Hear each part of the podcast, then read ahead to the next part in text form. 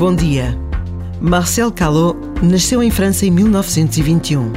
Foi acólito e escuteiro e, depois dos estudos, começou a trabalhar como tipógrafo.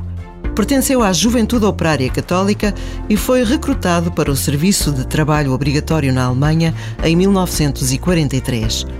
Por se manter um católico ativo, bastou um ano para ser enviado para um campo de concentração, onde morreu em 1945.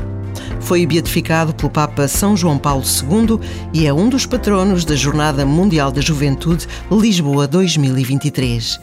Por vezes, basta a pausa de um minuto para conhecermos vidas surpreendentes pela coragem e entusiasmo com que defendem a sua fé.